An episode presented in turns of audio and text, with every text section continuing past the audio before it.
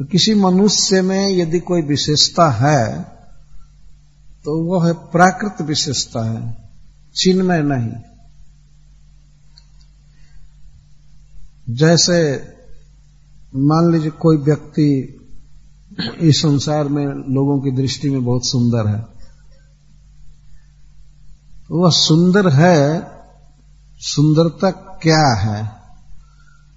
दो प्रकार की सुंदरता होती है। एक आकृति की सुंदरता और दूसरा प्रकृतिगत सुंदरता।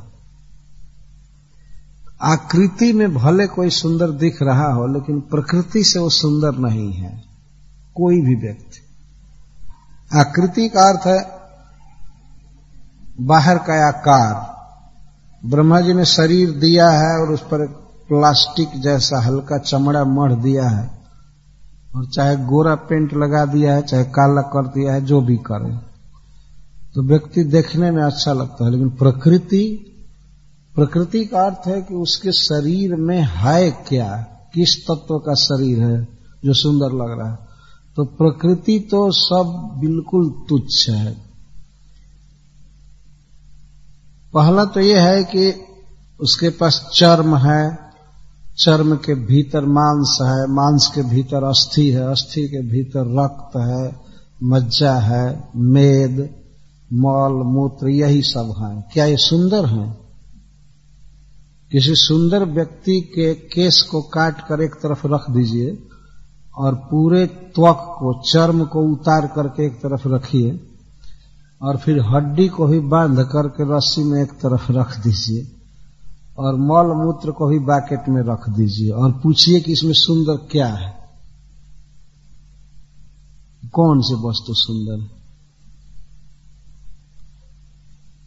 केस भी यदि काट कर बाहर रख दिया जाए तो उसको आदमी छूना नहीं चाहता है। जब तक सिर में है, तब तक तो ठीक है नहीं तो नाक, केस आदि सब दूर होते ही शरीर से किसी काम के नहीं रहे। तो जब तक शरीर में थे तो उस समय भी तो वही थे जो बाहर होने पर हैं। तो यह है प्रकृतिगत सुंदरता। तो क्या सुंदरता है? पर इन्हीं सब वस्तुओं को लेकर ब्रह्मा जी जमा दिए हैं, सजा दिए हैं। तो आदमी कहता ओ कितना सुंदर मुख है, कितनी सुंदर नासिका है, कितना सुंदर, अरे क्या सुंदर है। भीतर जब एक्सरे करके देखेंगे, तब सुंदरता का पता लगेगा। भीतर क्या भरा पड़ा है। लेकिन भगवान का जो श्री विग्रह है, उसमें केवल चिन्मय तत्व है, ज्ञान घन, आनंद घन है। जैसे मान लीजिए कोई मिश्री का सुगर कैंडी का मिश्री का आदमी बना दिया जाए पूरा तो उसका नख भी मिश्री होगा, केस भी मिश्री होगा, उसकी नाक भी मिश्री और कान सब कुछ मिश्री होगा। मिश्री के अलावा कुछ नहीं है। वैसे ही भगवान के श्री विग्रह में, देह में आनंद और ज्ञान के अलावा कुछ भी नहीं है।